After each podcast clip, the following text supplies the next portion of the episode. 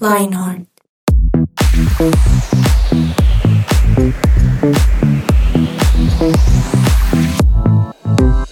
Hola, hola, un saludo muy especial para todos ustedes, queridos oyentes de Lionheart.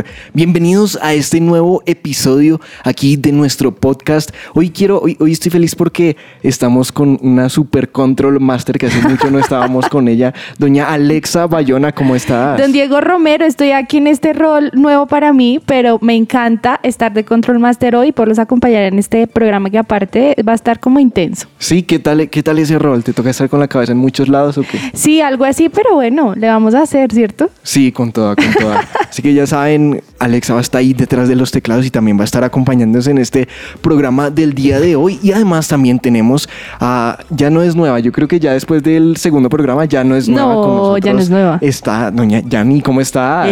¿Cómo están? Hola amigos, ¿cómo están, Alexa? Hola, suerte. En presencialidad, ¿no? En presencialidad. Que es diferente. Sí. ¿Te ves feliz, Yanni? ¿Estás feliz? Sí. Sí, ¿por qué? ¿Por qué estás feliz?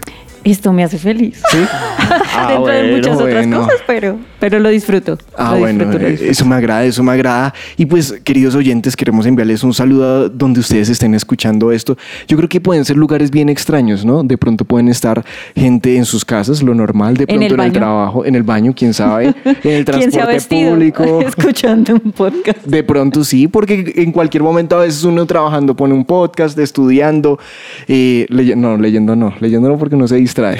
Uy, no. Tienen que servir en otra cosa. En el baño se vale, mientras uno se baña o se viste, cocina. Es cierto. ¿Qué tal son ustedes para los podcasts? ¿Les gustan? A mí me gustan, sí, también. Sí, los disfruto. Es que es interesante y la facilidad de estarlos escuchando en cualquier momento, ¿no? Eso también es cierto. En cualquier lugar, sí.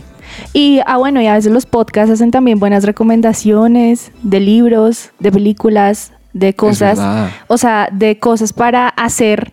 Sí, en la vida normal, entonces eso también es chévere. Sí, yo he encontrado muchas recomendaciones en los podcasts. Wow, tremendo. Así que ya saben, y aquí tienen un podcast espectacular. Así que esperemos que disfruten mucho el programa del día de hoy.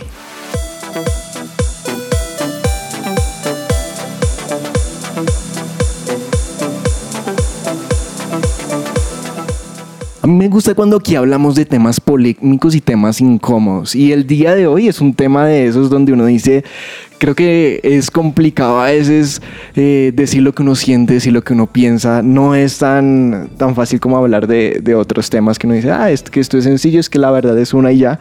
Pero aquí hay muchos matices, muchos puntos de vista y ustedes dirán, pero ¿de qué está hablando ese man? Hoy vamos a hablar acerca de cómo nos va a nosotros con nuestras autoridades. Uy, Dios. Tremendo. Yo creo, sinceramente, que no hay persona que no tenga problema con ninguna autoridad. Yo creo que en algún momento, tal vez ya sea con policías, con el gobierno, con los papás, con el guarda de seguridad, con alguien, yo creo que uno siempre ha tenido como un tema ahí complicado. ¿Qué tal son ustedes con ese tema de la autoridad? ¿Les cuesta o no les cuesta? En diferentes momentos yo creo que sí, o sea... Creo que cada vez menos, pero sí cuesta, o sea, porque creo que a veces uno se enrancha, dícese de... Se encierra, se le mete en la cabeza que uno es el que tiene la razón. Ok. Sí, entonces, en diferentes momentos sí he tenido como ese, ay no, qué mamera. Es que eso es lo complicado y más en la vida adolescente, yo no sé si les pasó, pero era el tema de, pero es que yo quiero hacer esto y yo tengo la razón y mis papás me dicen que no, me dicen que haga lo contrario. ¿Uno qué hace? ¿A ti te pasaba, Alexa, en esa época? Sí, yo creo, y de hecho estaba, desde que hiciste la primera pregunta, pensé que incluso desde que uno es niño y tiene menos de un año, lucha con la autoridad. Uy, tremendo. Sí, porque cuando un bebé nace, un bebé es consciente de muchas cosas. Uno cree que el bebé no entiende, pero el bebé lo entiende todo. Y lo he visto porque tengo una sobrina y he visto todo el proceso y tiene ya 2 años y ahorita la veo y digo, ¿de dónde aprendiste a levantar la mano? O sea, porque ¿cómo aprendiste a voltear los ojos? Sí, no entiendo. Wow. Pero eso es porque yo creo que hace parte de nuestra naturaleza, literal. Entonces yo creo que uno desde niño, desde que es bebé, lucha con el tema de la autoridad, y ya cuando uno es adolescente, claramente, o sea, yo creo que yo tuve una época que no quería ver a mi mamá, o sea, sí, como que, gracias mamá, empácate en una tacita de no sé, como nunca quiero volverte a ver. Entonces yo creo que todos hemos luchado con esa autoridad. Cuando hablaste de que uno es así es de bebé, me imaginé a la Alexa bebé tirando la puerta, con 6 meses tirando la puerta. Pues mi mamá dice no que quiero yo era, más tetero. Mi mamá dice que yo era muy juiciosa, pero igual uno es niño, ¿me entiendes? Sí. O sea, uno quiere hacer, cuando uno se da cuenta que es independiente, pues uno quiere hacer lo que quiera, o sea, sí, me quiero subir ahí y así tú me digas que no, yo me quiero subir. Entonces, creo que desde muy pequeños. Y es que yo pienso que también es una cosa del corazón, ¿sí? Porque, digamos, en mi caso, no, yo me portaba bien, o sea, yo hacía lo que tenía que hacer en el colegio, hacía todo como tenía que hacerlo, no me tiraba materias, o sea, yo me portaba bien. Pero internamente me decían, haga tal cosa. ¡Ah! Sí, no era como le tiro la puerta o le grito a mis papás. No, nada que ver, sino es una cuestión del corazón. Ok, del corazón. Y hablando de eso, hay un tema del corazón que es bien complicado y es un término que a veces escuchamos en el mundo cristiano y incluso en cualquier parte a veces escuchamos de esta palabra, pero que no nos gusta tanto, y es la sumisión, el someterse. Chachán, chachán. Sí, tal cual esa música dramática, porque es muy fácil obedecer cuando uno está de acuerdo. Entonces, si a uno le dicen que puede salir y uno puede estar feliz, uno lo hace, no hay problema con eso. Pero ¿qué pasa cuando no estamos de acuerdo? Pero aún así tenemos que someternos y hacer caso. Uy, Dios. ¿Qué hacen ustedes? ¿Han tenido esas experiencias de tú nos contabas, por ejemplo, con tu mamá? ¿Tuviste alguna experiencia donde tú digas, es que tuve que hacerle caso a mi mamá, pero yo quería salir con mis amigos o quería, yo no sé, hacer qué? No, miren, yo tengo una experiencia, de hecho, con mi papá. Mi papá, en la casa, la que nos llamaba mucho la atención era mi mamá. O sea, lo que uno conoce como el tas-tas, en este momento, mi mamá era la que hacía como muy seguido esa tarea. Mi papá era más bien, tenía otras metodologías. Pero yo recuerdo una vez que yo quería ir a un concierto. Y me voy a vender aquí. Yo me encanta el vallenato, o sea, a mí me encanta. Y en ese momento, pues, en la ciudad donde yo vivía, iba a haber un concierto de un cantante de vallenato. Y yo le dije a mi papá, yo quiero ir. Y ya no estaba tan chiquita, es decir, era consciente de lo que estaba pidiendo. No me dejaron ir. O sea, y mi papá, no te voy a dejar ir. Y no vas, y no vas. ¿Cuántos años tenías? Creo que unos 16 años. Ok. O sea, ya no estaba, obviamente era chiquita, pero tampoco era una niña de 10 años, 11 años. No, ay, y no me dejaron ir. Y yo hice pataleta, o sea, como nunca jamás, porque a mí me pasaba algo como a Yanni, o sea, yo... Uno se porta bien, yo me portaba externamente. Bien. Exacto, ese ya se me salió todo, o sea, entonces yo creo que si uno tiene esos momentos y uno tiene que aprender. ¿Qué es todo? No, pues la pataleta mal, el te odio, el no te quiero ver, pero si yo me porto juiciosa, pero si yo cumplo, pero si yo ocupo los primeros lugares, pero... Y se le sale a uno todo el argumento. Exacto, para defenderse cuando uno cree que es injusto. Wow, tremendo. ¿A ti te pasó alguna vez con un concierto de vallenato? No, con un concierto no. No, creo que cuando yo era chiquita, bueno, era adolescente, tenía como unos 14 años, salir era muy difícil. Yo vivía lejos de la iglesia a la que asistía en ese entonces y mis papás a veces me ponían mucho lío para ir a la iglesia. Entonces en mi cabeza era como, pero si es la iglesia, ¿no? Claro. Uy, qué difícil. Es la iglesia. O sea, como... Y yo no les decía nada. No es un concierto de vallenato. Por ejemplo, eso sí era un punto a favor tuyo. Sí, pero internamente yo me llené por muchos años de argumentos en contra de ellos. Wow. Sí, pero es que ellos son injustos. Ajá. Pero es que yo me porto bien. Ellos están mal. Sí. Wow. Y eso hizo luego con el tiempo que para muchas otras cosas yo ya como que no tuviera en cuenta su opinión ni nada de eso, lo cual está muy mal, ¿sí? Porque ya ahora que soy mucho más adulta, pienso, no, pues mis papás querían cuidarme, ¿sí? No era de malos, no era como, no vaya a la iglesia porque, no, querían cuidarme. Era difícil que yo tan chiquita cogiera un bus, era difícil, bueno, muchas otras cosas. Entonces, pues bueno, a estas alturas yo ya lo entendí, pero fue un proceso que me llevaba a entender, a ponerme en los zapatos de mis papás, sí, todo un proceso. Wow, tremendo. Imagínense que a mí en esa edad también, es que esa edad es tremenda. Es dura porque uno quiere hacer cosas y es también la edad donde los papás pues todavía tienen autoridad así de no vas, de no sales. Y tal vez en esta edad ya uno puede salir sin pero aunque uno lo crea, uno tiene crisis. O sea, en esa edad uno... O yo no sé si yo fui la única, o sea, yo me cuestionaba muchas cosas, o sea, ¿por qué me siento así? ¿Por qué no puedo hacer esto? ¿Por qué todo es no? Porque, o sea, como que uno tiene su crisis ahí porque está creciendo, pero uno no lo habla, nada. Uno solo como que piensa muchas cosas y se convierte en reacciones. Uh-huh. Sí, en reacciones de tirar la puerta, en reacciones de ay, mis papás son lo peor, o quejarme con mis amigos. Sí. Es cierto. Porque imagínense que en esa edad en el colegio yo siempre me iba en ruta a la casa, pero resulta que yo descubrí, aquí me va a vender también, hoy es el día de las ventas, yo descubrí que una niña que me parecía bonita se iba en Transmilenio y vivía cerca de mi casa. Ay, Dios mío, no puedo entonces yo esto. Le dije a mi mamá, mami, yo ya no quiero irme en ruta, yo quiero irme en Transmilenio a la casa. ¿Pero por qué? Pero si el Transmilenio, si yo... Ay, no sé por qué. La niña. No, obvio, yo no le dije... Yo le dije como... Esas son las cosas que uno se guarda. Sí, mami, espero no estés escuchando eso. No, yo le dije que por temas de... Porque ya no me tocaba madrugar más, porque la ruta daba muchas vueltas y era más barato y razones. Y eso fue una pelea tremenda. Y claro, ahí uno descubre lo que decías tú. Ahora, bueno, para terminar la historia, sí me terminé yendo en Transmilenio, pero... ¿Y se cuadró la niña? No. ¿Y se la besó? Más o menos, pero eso es para otra historia.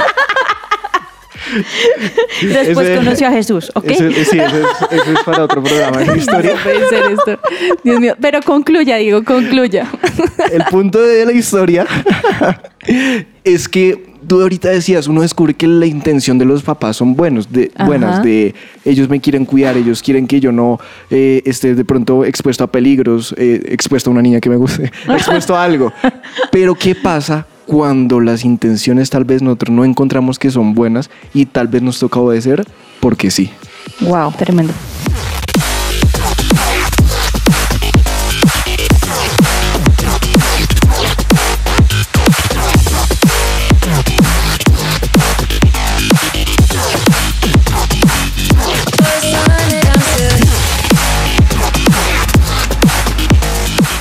Su presencia radio.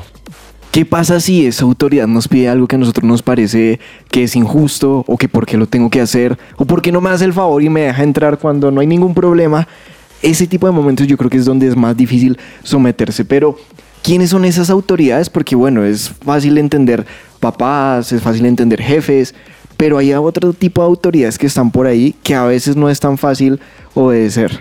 Que no es tan fácil incluso de las reconocer. Que uno se queja mentalmente. ¿De cuáles serán esas que uno más se queja? No, y que hoy en día los jóvenes están todos, no, justicia, nosotros somos la autoridad, pero en realidad no es así. El gobierno. Es verdad. Oye, Alexa, ¿cómo te cambió la voz? ¿No? Sí, por favor, denle la bienvenida a Eduardo. ¿Cómo está? Qué bueno tenerlo por acá. ¿Cómo le ha ido? Súper, gracias. ¿Sí? Gracias. Sí, señora. ¿Feliz? ¿Sometido a la autoridad o no? Sometido, sí, parcialmente, no, mentira. Sí, claro, hay veces que me toca esforzarme más, pero sí. Pues por lo que la Biblia dice, si no lo dijera, no lo haría. No, mentira, es otro chiste. Pero usted nos estaba diciendo algo súper interesante acerca de los jóvenes. ¿Será que eso va ligado un poco el tema de la edad? Yo creo que sí, porque es que cuando uno empieza a ser un adolescente, uno empieza a mirar quién manda, quién no manda y cómo me debo someter. Ahora, si yo veo el ejemplo en mi casa de que mi casa no se somete a la autoridad puesta por Dios en el gobierno, pues mi tendencia va a ser rebelde. Pues puede que en mi casa no lo sea, pero en las calles lo voy a hacer. Okay. Y mi forma de ser rebelde puede pasarme los semáforos en rojo. Para llegar rápido. Exacto, evadir los impuestos, demás. Ok. Y muchas cosas. Pero básicamente sí, yo creo que con la edad está ligado, se empieza a despertar la rebeldía en la adolescencia. Yo creo que uno empieza a pensar como que es demasiado pilo para, ¿no? Uh-huh. O sea, como yo ya estoy grande, entonces yo creo que lo puedo hacer solo. O a mí nadie me manda. Que no necesito aprender, que no necesito nada más, sino ya está hecho. Eso me parece tremendo porque uno de niño, tal vez incluso en una época de adolescente, aunque ahí es cuando se pierde eso, uno tiene como esa necesidad de que una autoridad me apruebe lo que voy a hacer. como, ay, ¿será que puedo hacer esto? ¿Será que puedo hacer lo otro? Porque uno está como dentro de esa inocencia de conocer el mundo, de conocer qué es lo que está pasando alrededor. Pero cuando uno llega a ese momento donde uno dice, yo ya me la sé, ya sé lo que está bien, lo que está mal, ya sé qué puede pasar, ahí es donde uno empieza a luchar, porque dice, si esto está bien y la autoridad me está diciendo que no, ¿por qué tiene que ser así? Pero es que esto es un principio bíblico. O sea, la Biblia nos está diciendo a nosotros, sométase a la autoridad, punto. Pero ¿qué pasa cuando esto es difícil y se convierte en algo controversial? O lo convertimos nosotros en algo controversial. Por ejemplo, la autoridad es injusta. La autoridad me está mandando a hacer algo que va contrario a mis principios. ¿Qué hago? Uy. Wow. ¿Qué hago? ¿Qué harían ustedes? Por ejemplo, en mi caso, yo pondría la Biblia por encima. ¿Por qué? Porque yo soy cristiano y porque la Biblia para mí es mi primera autoridad. Uh-huh. Si la Biblia dice que yo debo hacer algo y una autoridad está obligándome a hacer algo contrario a la Biblia misma dice, es mejor obedecer a Dios que a los hombres. Eso es lo primero. Pero es una línea muy delgada. Yo no me puedo ir al extremo de que no, pues la Biblia dice que esto, entonces pues de malas. No puedo ser así. Claro, porque es que la misma Biblia dice, toda autoridad es puesta por Dios. Entonces, si esa autoridad está en contra, por ejemplo, de lo que dice la Biblia, entonces ¿a qué le hago caso? Uy, que ustedes han escuchado y nosotros aquí en la Iglesia Lugar de Su Presencia tenemos el privilegio de trabajar con jóvenes, con adolescentes, y a veces hemos visto casos donde a ellos no se les permite asistir a la iglesia. Entonces ahí es donde, por ejemplo, lo que te pasaba a ti, como no, a veces no te dejan ir, a veces por protegerlos de que no pueden salir solos o algo así, o a veces porque los papás creen cosas diferentes y dicen, allá ustedes no pueden ir, no lo va a hacer. ¿Qué hacer en esos momentos? Yo creo que nosotros nunca podemos entrar a debatir con la autoridad, porque eso ya entra en irrespeto. Uh-huh. Si mi papá me está diciendo, hey, no vaya a la iglesia, yo no puedo entrar a debatir, pero ¿qué puedo hacer yo? ¿Puedo conectarme online? Decirle a mi papá, papi, mira, conoce esto, para que incluso podemos ir juntos, para que tú conozcas que es un ambiente sano, no hay nada malo allí. O sea, como presentarle el tema sin necesidad de debatir. Ya si su papá le dice no, tiene que someterse, porque la Biblia dice honre a su papá y a su mamá, y por medio del ejemplo nosotros vamos a conquistarlos. Pero entonces, ¿qué tengo que hacer yo? Tengo que medir mis palabras, mis actitudes frente a mis papás, si estoy siendo grosero, rebelde. Ahora, si ellos me dicen, no va a la iglesia, ¿por qué? ¿Será que es que desde que estoy yendo a la iglesia conseguí amigos y ya no quiero pasar tiempo con mis papás? Hay que mirar el porqué, el motivo del que ellos me están pidiendo de que no vaya. Es que uno comete un error muy grande y uno piensa que a las malas va a lograr las cosas y eso no es así. Sobre todo con el tema de los papás. Entre más uno le pelea, ellos dirán más, pues menos lo dejo ir. Uh-huh, ¿sí? Uh-huh. Si uno aplicará lo que acaba de decir Eduardo y por medio del ejemplo, uno mostrará que antes desde que empezó a conocer de Dios, empieza a actuar mejor, empieza a tener mejores hábitos, dejó, no sé, decir groserías, empezó a hacer mejores cosas. Los papás dirán como, bueno, pero esto sí es como bueno. Pero si uno empieza a agarrarse con ellos y a pelearles, dirá, ¿para qué lo dejo ir? Si miren cómo está ahorita, si no hace sino gritarme, irrespetarme, decirme cosas malas, de pronto hasta me dejó de hablar, o lo que dice Eduardo, se alejó por estar con otras personas y nunca me volvió a hablar.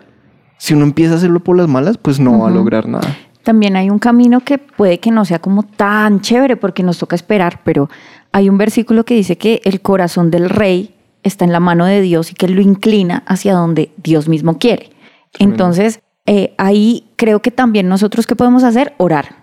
Uh-huh. Orar para que Dios mueva el corazón de esos papás o de esas autoridades que no nos permiten hacer, por ejemplo, ese tipo de cosas como ir a la iglesia. Pero pues nos toca esperar, ¿sí? No hacer el show, no hacer la pataleta, sino ser muy pilos de honrar, de hablar bien, de negociar, de entender y orar, ¿sí? A lo mejor en algún momento Dios mueve el corazón. Ahí hay un tema clave y tú lo acabas de decir y es negociar. O sea, el irrespeto es cuando yo me voy en contra de y me opongo y soy rebelde y me salgo de la casa y punto. Uh-huh. Pero el negociar puede entrar uno a proponer cosas, a decirle, bueno, ¿qué te parece si lavo la loza y voy? ¿O qué te parece si vamos a tal lado, compartimos con mi papá, no sé qué, y luego me acompañan? puede ser una propuesta que a sus papás les guste y diga, ah, bueno, no nos está dejando a un lado, está siendo obediente a lo que dice Diego, nos está honrando. Uh-huh. Y aunque su papá y su mamá no conozcan lo que dice en la Biblia, ellos saben cuando uno los está honrando y cuando no. Wow. O sea, tremendo. Sí, esto es en cuanto a los papás. Pero en cuanto a los demás autoridades, ¿qué pasa si no cambian de opinión en algo que va contrario a lo que yo creo o a mis principios? ¿Qué pasaría? Uf, difícil. Yo creo que el tema es de cuando uno lo obligan a hacer algo. Si a uno lo obligan a hacer algo que va en contra y que uno dice, definitivamente esto es pecado, no sé, poner un ejemplo que no, o sea, es muy difícil que pase, pero tal vez un ejemplo de que esta autoridad me obligó a que matara a alguien. Uy. Sí, o sea, eso va en contra de mis principios y en contra de mi primera autoridad, que es Dios. Sí. Sí, y ahí es el tema de, ahora, pues yo sé que eso no, probablemente no pase, si alguna vez le pasa, pues no lo haga. Pero ahí está un tema de entender quién está por encima, ¿sí? ¿Quién está por encima? Porque, ¿qué pasa?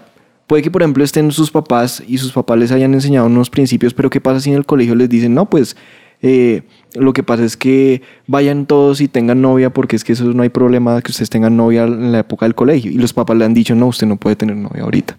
Claro, ¿sí? No lo vaya a hacer a escondidas. Exactamente. Le va mal. Exactamente.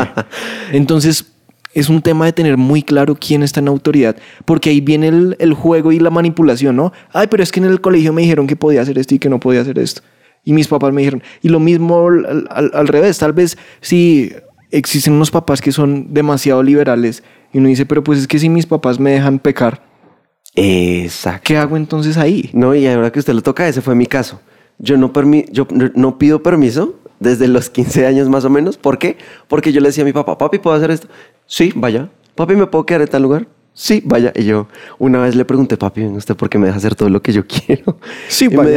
Me dijo, pues porque usted está en la iglesia y usted sabe lo que la Biblia dice. Wow. Y si tremendo. Usted se va en contra de lo que la Biblia dice, pues el problema se lo ganas con Dios, no conmigo. Wow. Y yo, ah, bueno, súper. Y desde ahí dejé de hacer cosas malas. No, mentiras.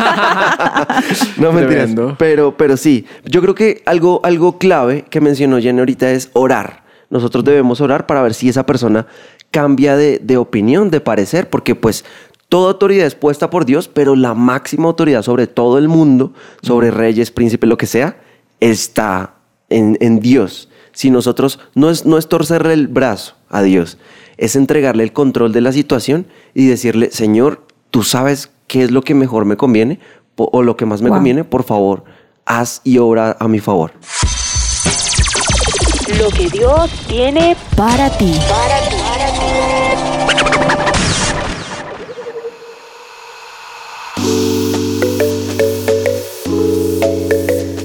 Por lo tanto, cualquiera que se rebela contra la autoridad se rebela contra lo que Dios ha instituido y será castigado, dice Romanos 13:2. Proverbios 22:15 dice, la necedad está ligada en el corazón del muchacho, mas la vara de la corrección la alejará de él. Efesios 5:21 dice, sométanse unos a otros en el temor de Dios. Es impresionante porque la Biblia nos enseña un tema de autoridad y de sumisión supremamente importante, y lo hace desde tiempos muy antiguos hasta la época de Jesús, y lo dejó instituido y establecido para que hoy en día nosotros siguiéramos sometidos. Ahora, he escuchado muchas veces y durante algunos años últimamente el tema de, pero es que Jesús era un revolucionario, pero es que Jesús estaba en contra de las autoridades. Pero hay que mirar eso muy cuidadosamente, porque Jesús estaba en contra de lo que se estaba haciendo mal en la iglesia en ese momento. Pero Jesús nunca se rebeló contra la ocupación romana que estaba en ese momento en Israel. Entonces, y él tenía toda la autoridad, y de pronto era algo injusto que estaba pasando en ese momento, porque ellos dentro de ese momento deberían ser en teoría libres de una ocupación extranjera que había en su país. Pero uno nunca ve a Jesús diciendo, bueno, vamos a derrocar a este rey, vamos a matar a Pilato, vamos a hacer algo así, sino está en sus cosas, está ahí sometido, e incluso esa autoridad fue la que lo mató y él no se opuso a eso. Entonces creo que es muy importante que nosotros tengamos claro en nuestro corazón esa sumisión de Jesús, incluso cuando a veces las cosas son injustas, incluso a veces cuando en el caso de él lo llevó a una situación extrema. Sí. Que nosotros tengamos muy claro en nuestra mente y en nuestro corazón que el estar sometidos no implica que las cosas vayan a ser justas siempre. y que la autoridad siempre tal vez vaya a ser lo que a nosotros nos parezca. La sumisión va mucho más allá y por eso tenemos que tener el corazón muy sano respecto a eso. Wow. Aquí en ese versículo que mencionabas de la necedad está ligada al corazón del muchacho, más la vara de la corrección la alejará de él. Me hace pensar que también las autoridades que Dios ha puesto sobre nosotros nos llevan a ser diferentes, nos llevan a crecer, nos llevan a alejarnos de esa necedad, porque como decía Alexa al principio, es que pues desde que estamos chiquitos luchamos muchas veces con el tema de someternos. Uh-huh. Entonces, si nosotros nos dejamos llevar por lo que las autoridades a donde nos están llevando, por lo que los ajustes o las correcciones que nos hacen, podemos estar seguros que nos estamos alejando de esa necedad y que estamos creciendo.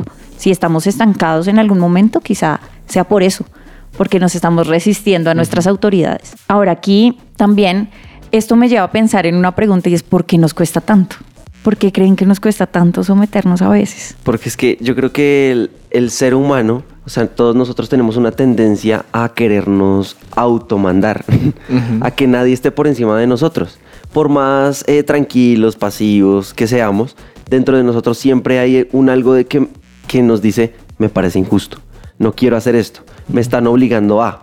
Entonces, yo creo que eso, pero cuando uno se resiste al cambio que está proponiendo la autoridad, duele más.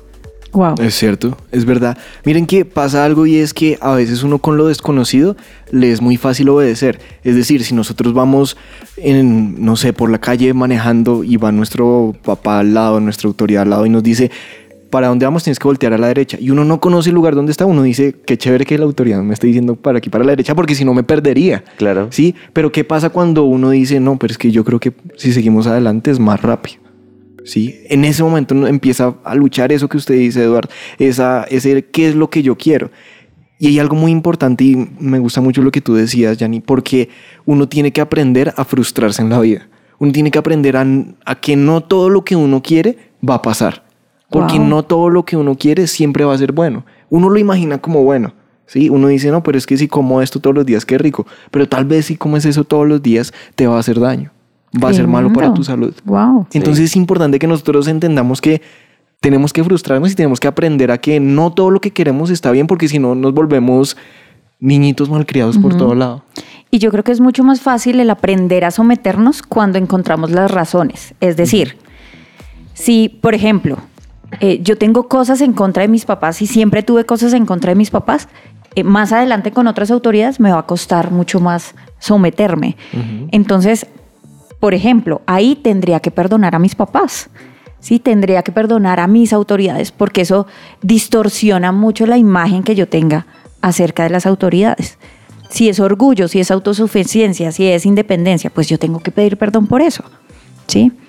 Y es que uno llega a veces a hacer cosas para vengarse, ¿no? Entonces, por ejemplo, está el que no lo dejan salir, pero entonces se fue de la casa, se escapó, apaga el celular, ¿sí? O responde feo. Como que ese tipo de cosas uno lo empieza a hacer y a veces se vuelve tanto un hábito que lo que tú dices es muy importante. Uno tiene que aprender a sanar esas cosas y a decir como, bueno, es que tal vez lo que estoy haciendo es como una rebeldía ahí pasiva de hago esto, pero porque quiero demostrar que no están en control de mí. Ahora, el someterse a la autoridad no me hace menos persona. O sea, no me hace menos. No me hace que, ay, no, entonces él me manda, entonces él es más que yo. No, al contrario.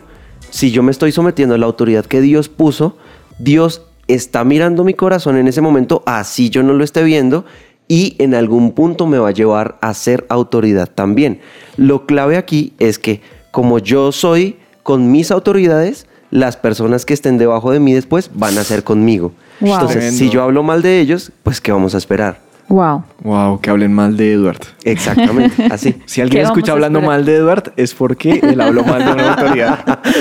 Queridos oyentes, espero les haya gustado mucho este programa y los haya confrontado así como a nosotros. Creo que nosotros estamos hablando aquí de esto, pero uno está ahí pensando como, uy, es que no es como, tan... Uy, no me vuelvo a pasar en rojo. No. Vamos a orar. Es verdad, es importante, pero sabemos que se puede. Si Dios nos mandó a obedecer y a someternos, es porque se puede, porque Él sabe que lo podemos hacer.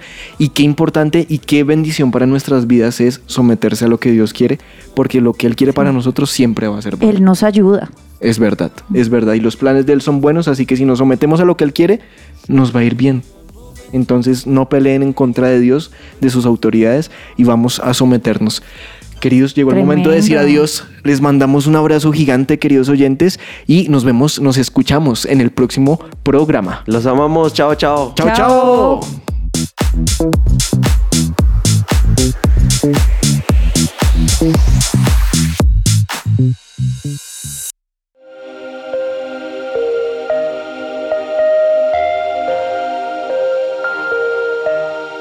Vemos una generación que unida es un ejército devastador e incansable.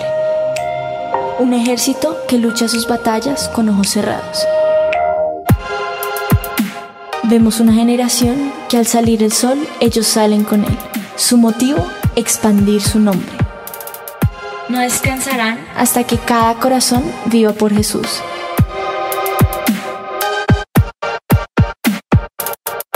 Vemos una generación cuya pasión y santidad quema los ojos de quienes los miran.